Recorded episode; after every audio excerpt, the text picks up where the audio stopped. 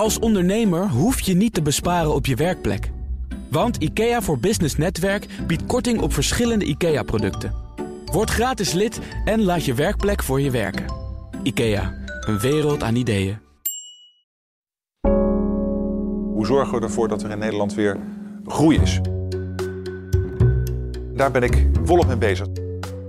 De economische groei van Nederland valt toch een stuk lager uit dan verwacht. Weten we ook hoeveel economische groei we als gevolg hiervan mislopen? De economie groeide in het tweede kwartaal van dit jaar maar met een magere 0,4 procent. En goed nieuws, want de Nederlandse economie is in het tweede kwartaal met 2,6 procent gegroeid. Het lijkt soms wel een nationale obsessie. Groeit de economie nog wel? Groeit die genoeg? Het draait altijd om meer, meer, meer. Maar is meer altijd beter? Schaden we de planeet niet te veel met onze consumptie? Kunnen we niet gewoon tevreden zijn met wat we hebben? En stoppen met groeien? En hoe doe je dat dan? Wat zou er gebeuren met de economie? Krijgen we het slechter? Verdwijnen er banen?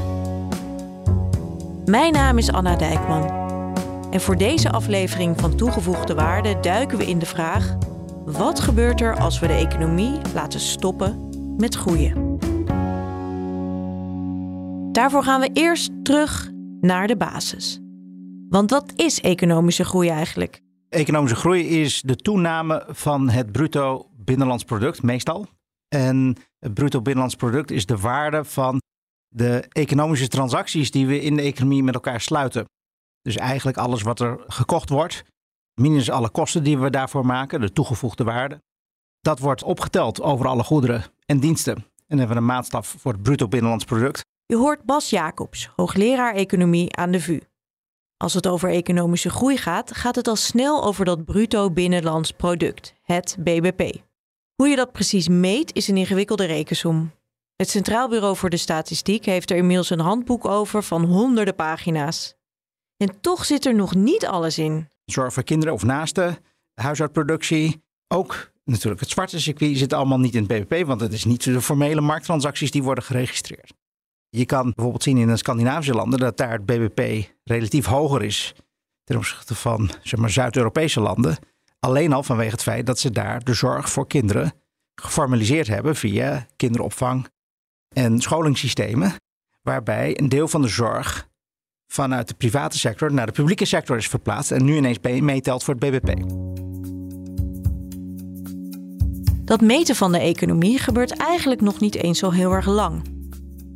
Een van de eerste pogingen hebben we te danken aan de Engels-Nederlandse oorlog in de 17e eeuw. Om die oorlog te financieren moesten de Engelsen forse belastingen betalen. De Engelse wetenschapper William Petty vond dat oneerlijk. Volgens hem mochten belastingen nooit hoger zijn dan de inkomens. Dus ging hij aan de slag om te berekenen hoe groot de bezittingen en inkomens van Engeland nou eigenlijk precies waren. Bijna 300 jaar later, in de jaren 30 van de vorige eeuw, legde de Amerikaanse econoom Simon Kuznets de basis voor de huidige manier waarop we de economie meten. Het was destijds crisis en er was grote behoefte om te weten hoe erg de economie nou precies was geraakt. Opvallend genoeg waarschuwde Kuznets het Amerikaanse congres er toen al voor om niet te veel te focussen op dat BBP. Dat zegt op zichzelf namelijk niets over de kwaliteit van leven en hoe het met mensen gaat. Het BBP gaat over het totale inkomen of het gemiddelde inkomen, hoe hard dat groeit. Maar het zegt niks over wie die groei krijgt. Je zou kunnen denken dat meer BBP-groei per definitie leidt tot een hogere welvaart, maar dat is niet zo. Meer BBP-groei levert wel meer goederen en diensten op. Daarvan gaat de welvaart omhoog, maar het houdt geen rekening mee met hoeveel offers we daarvoor hebben gebracht. Door bijvoorbeeld hoeveel hard we hebben moeten werken. Het houdt ook geen rekening met de kosten van milieuvervuiling. Dus BBP is om allerlei redenen geen goede welvaartsindicator. Maar het zegt iets over het tempo waarmee de economie beweegt. Bas maakt dus onderscheid tussen BBP en welvaart. Welvaart is veel breder en gaat ook over dingen als schone lucht of veiligheid. Maar het is erg lastig om één maat voor welvaart te vinden. Zelfs al kun je voor sommige dingen misschien nog iets meten, voor de, heel veel dingen niet. En dan moet je een politiek oordeel vellen van hoeveel ben je bereid daarvoor te betalen om een maatschappelijke welvaartsberekening te maken. Nou ja, dat kunnen wetenschappers niet. Dus de pogingen die worden ondernomen om welvaart te berekenen, die vind ik best ingewikkeld. Want het zijn dan die wetenschappers die opleggen hoe belangrijk bepaalde aspecten van welvaart zijn voor de samenleving. En ik denk dat de wetenschap niet kan beslissen over hoe belangrijk, ik noem maar wat, klimaat is ten opzichte van gezondheidszorg of ten opzichte van veiligheid in wijken. Dat kunnen wetenschappers niet bepalen. En daarom kijken we toch weer naar dat BBP als het over de economie gaat, hoe onvolledig het ook is. Terug naar de groei. Want er is niet altijd economische groei geweest. En technologische ontwikkelingen spelen daarbij een grote rol. Economieën hebben tot aan de industriële revolutie vrijwel niet gegroeid. De levensstandaard was ruwweg constant over de tijd. Dit is een overdrijving. Maar met de industriële revolutie hebben we gezien dat dankzij een aantal hele belangrijke technische ontwikkelingen we eigenlijk iedere generatie in inkomen per hoofd zijn verdubbeld. De technologische ontwikkeling bepaalt de stijging van het BBP per hoofd van de bevolking op lange termijn. En uiteindelijk is dat de belangrijkste motor van economische groei. En als die technologische ontwikkeling gedreven wordt door het feit dat we gewoon met schaarse productiefactoren uiteindelijk meer kunnen doen, is dat winst voor de samenleving. Pure winst. En daarom kan ik ook niet naar economische groei kijken als zonder meer iets, iets slechts. Toch zijn er mensen die daar anders over denken. Groei ter discussie stellen is geen optie. Nou ja, dan moeten we maar op dat pad door. Terwijl ondertussen steeds meer mensen die emotie voelen van we halen gewoon onze milieudoelen niet. Je hoort Paul Schenderling. Hij is ook econoom, een oud student van Bas Jacob zelfs. Hij vindt wel dat er grenzen moeten zijn aan economische groei, omdat de kosten voor de wereld om ons heen te hoog zijn. Hij schreef een boek over zijn zoektocht met de titel Er is leven na de groei. In 2018 begonnen met een groot onderzoek naar het hoe van stoppen met groei. Want het waarom is inmiddels wel duidelijk vanuit de wetenschap. Maar hoe je dat precies doet, vind ik een hele interessante vraag. En die ligt echt nog open. Dus daar heb ik met een groep van 15 mensen uit 11 verschillende politieke partijen over nagedacht. Nou is er door wel meer economen nagedacht over groei en het milieuvraagstuk. Zo zijn er aanhangers van groene groei, die denken dat je wel kunt blijven groeien zonder het milieu verder te belasten. Met dank aan innovatie en schone technologieën. Aan de andere kant zijn er de degrowthers, die vrij radicaal een krimp van de economie voorstellen. Met vergaande herverdeling van rijkdom en middelen. Twee totaal verschillende opvattingen dus. En op beide kampen valt volgens Paul genoeg aan te merken. Om het allebei in één zin te duiden, ik denk dat het grootste probleem van groene groei is dat de milieuwinst die we boeken met technologische vooruitgang, volgens de wetenschap voor 55% ongedaan gemaakt wordt door consumptiegroei. En als we dus onze ambitieuze doelen willen halen, of het nou gaat over klimaat of biodiversiteit of water of emissies van toxische stoffen, geen van die doelen ga je snel genoeg halen als je continu 55% van je milieuwinst ongedaan maakt. Dat is gewoon gas geven en remmen tegelijk. Dat, dat werkt gewoon niet. Daar is een naam voor, toch? Uh, wat jij nu Uh, beschrijft. Ja, ik noem het ook altijd wel dwijlen met de kraan open. Maar, uh, ja, het, het, het, ik, Maar het heeft ook een wetenschappelijke naam, toch? De Ja, het paradox. rebound effect. Ja. Ja, dus, de- dus de rebound is dat je zeg maar milieuwinst boekt. Op de korte termijn boek je die ook daadwerkelijk. Alleen het inzicht is dan dat je na verloop van tijd weer 55% daarvan verliest. Oké, dat is dan eh, Eh, groene groei. Dat is groene groei. En daar, daar heb ik dus gewoon op wetenschappelijke gronden een probleem mee. Omdat we gewoon nu snel binnen planetaire grenzen moeten komen. Nou, aan de andere kant heb je dan degrowth. Die pleit echt voor reële krimp van de economie. Dus dat betekent in simpele termen gewoon dat de koopkracht echt gaat afnemen van, eh, van mensen.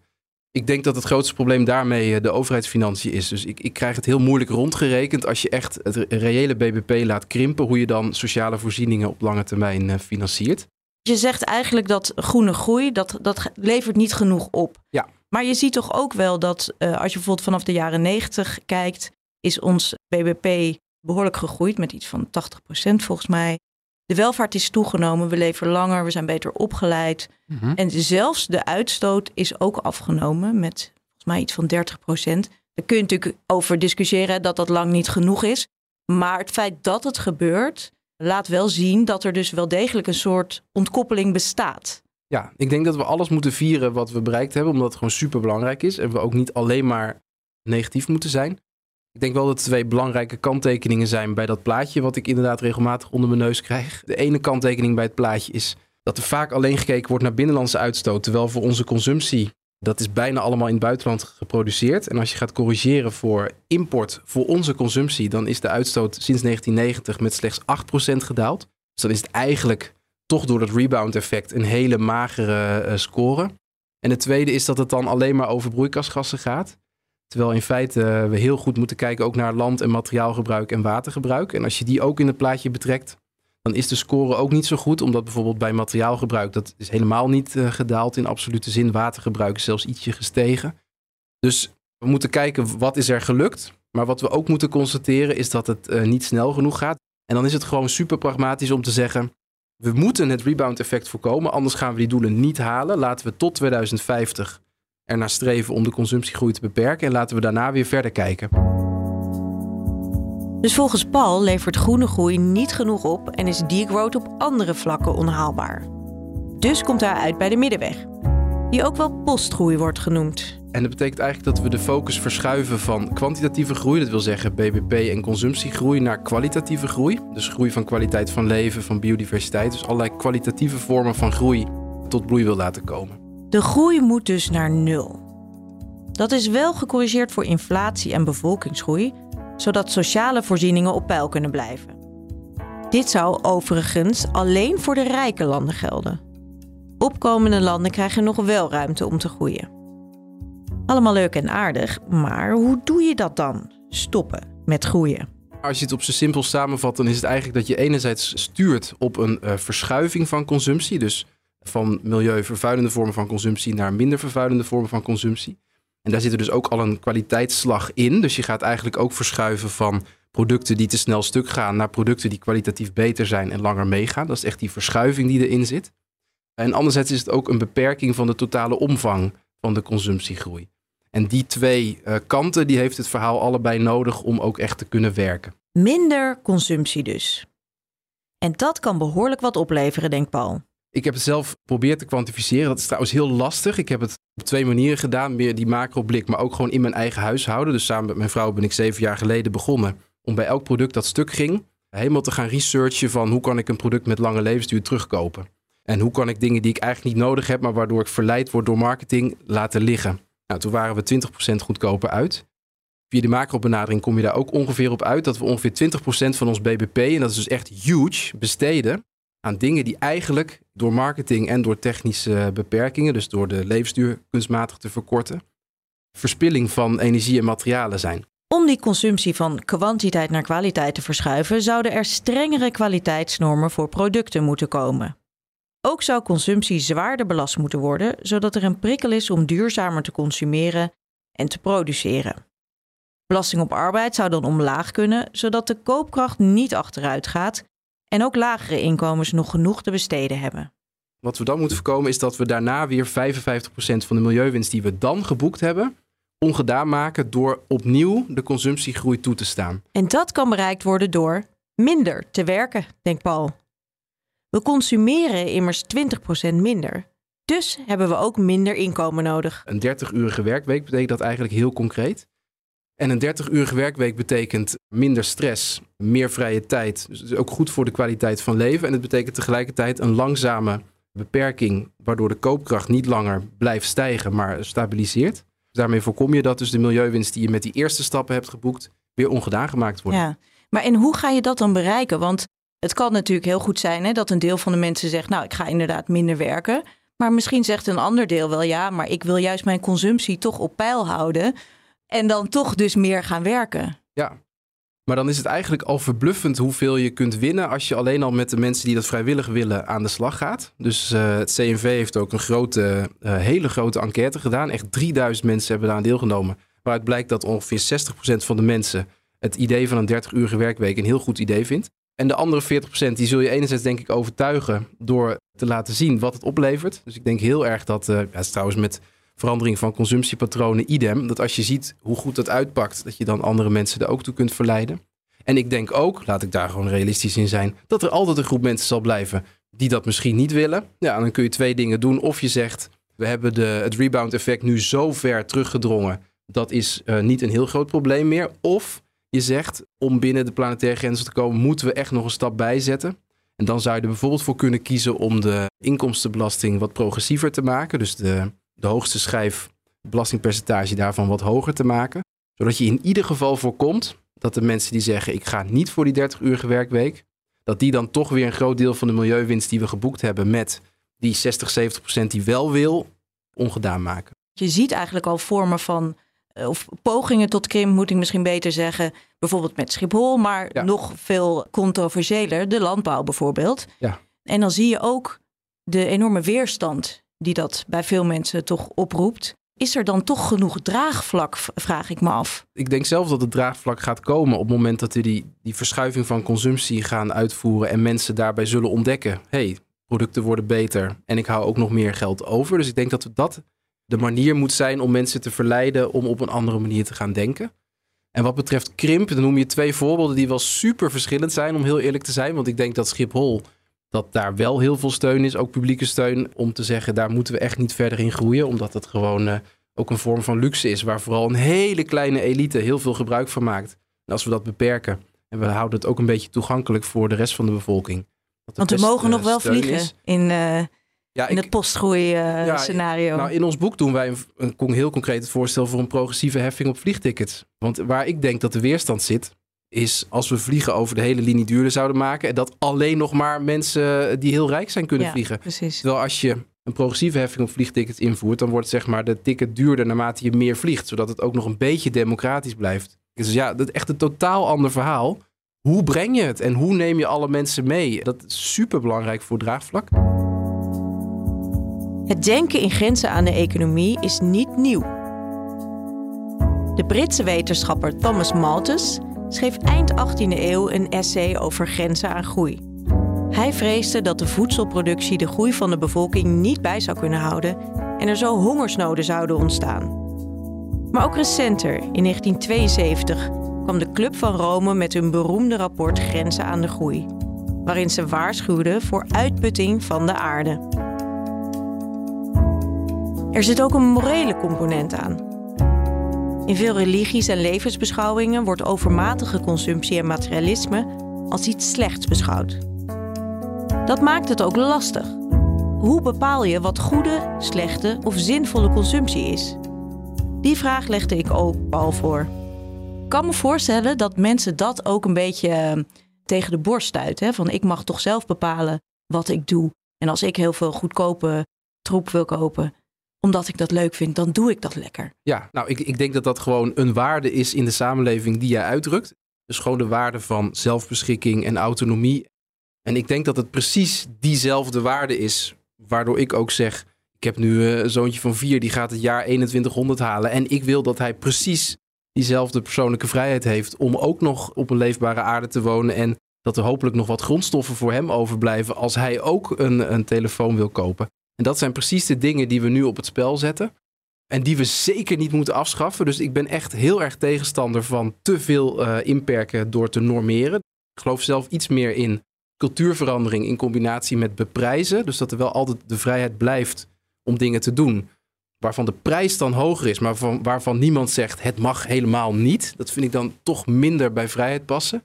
Maar waarbij je dus ook rekening houdt met de vrijheid van anderen, inclusief de mensen die nog eh, geboren moeten worden of net geboren zijn. Er zit ook iets in de mens volgens mij om altijd maar meer te willen. Het is heel moeilijk Is om een stap terug te doen. Hè? Dat blijkt ook Ja. uit eh, gedragseconomisch onderzoek dat mensen vinden iets verliezen of opgeven. Dat doet heel veel psychologische pijn, zoals dat dan heet. Zeker. Hoe denk je, want je hebt het ook over een, echt een verandering in het denken. Hoe gaan we dat dan bereiken? Ik denk dat we dat dus helemaal niet hoeven af te leggen. Als je bijvoorbeeld een heel belangrijk psychologisch onderzoek is dat van Maslow, de piramide van Maslow. Ik denk dat veel luisteraars dat ook wel kennen. Dus dan heb je toch een soort trap van behoeftes. En helemaal bovenaan staat toch zelfrealisatie. Dus dat je uiteindelijk van jezelf een beter mens maakt, een meesterschap ervaren, ergens goed in zijn, goede relaties hebben met anderen. Ik denk dat dat uiteindelijk iets is waar we eindeloos in willen blijven groeien en ook in kunnen blijven groeien, omdat dat ook in een postgroeisamenleving het geval zal zijn. Sterker nog, ik denk dat nu heel veel mensen die hoogste trap op de piramide van Maslow niet halen. En juist door ja, bepaalde rem te zetten op wat ik zelf kwantitatieve groei noem, dat alles in materieel opzicht groter moet worden en daarmee ook dominanter over ons leven. Gewoon daar een bepaalde grens aan te stellen, zodat we ruimte maken voor kwalitatieve groei. Ja, dat klinkt ook wel een beetje, heeft iets spiritueels bijna. Zo van, Dat heeft het hè, ook. laat, het, eh, laat het materialisme gaan, meer zingeving. En gij zult Ja. gelukkig zijn. eh. Ja, dat, dat, dat, dat, eh, wil ik best bevestigen. Het Ja. heeft ook iets spiritueels. Want uiteindelijk, als je spiritualiteit definieert als wat is het belangrijkste in het leven, dan is het dus ook iets heel inclusiefs. Want ik denk dat iedereen zichzelf die vraag stelt.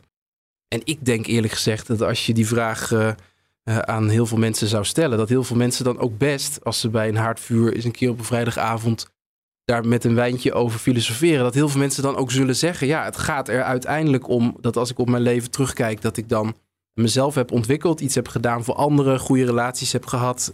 Als je dat spiritualiteit noemt, dan vind ik het best inderdaad ook onderdeel van een spirituele beweging. Waarvan ik denk dat we ook echt ja, allemaal beter af kunnen, kunnen zijn.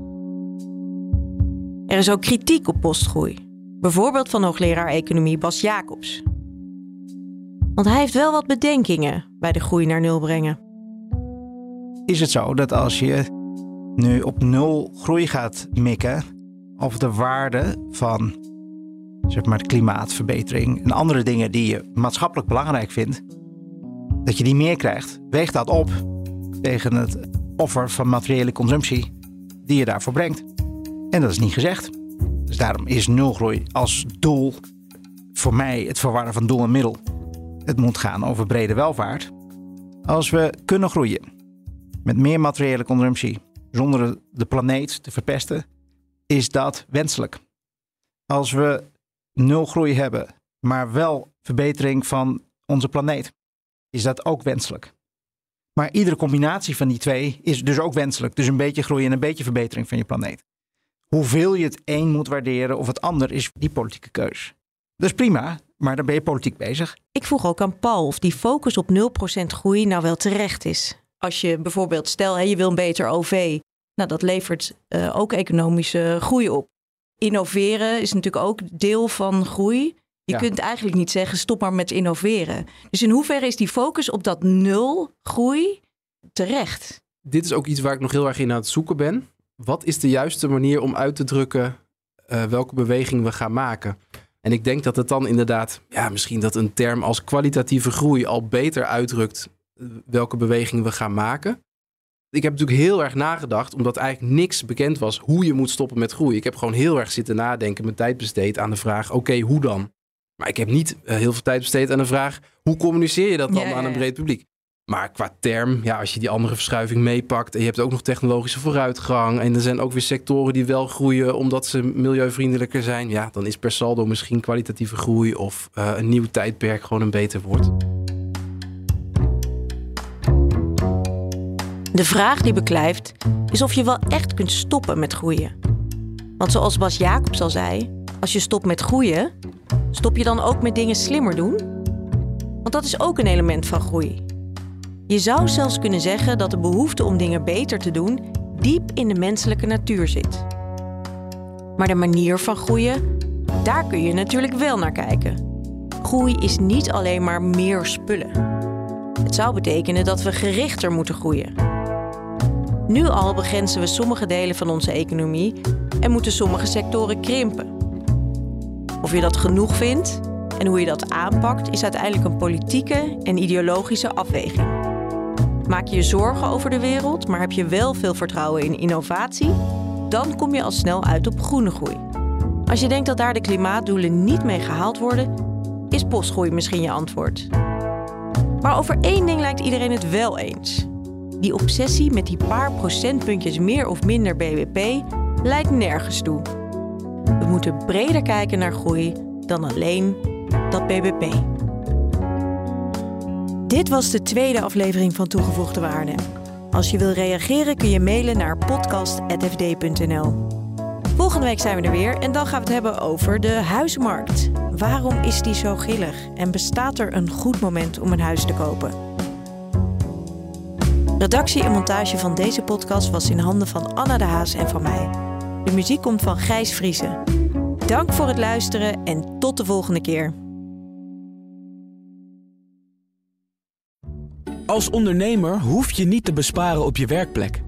Want IKEA voor Business Netwerk biedt korting op verschillende IKEA-producten. Word gratis lid en laat je werkplek voor je werken.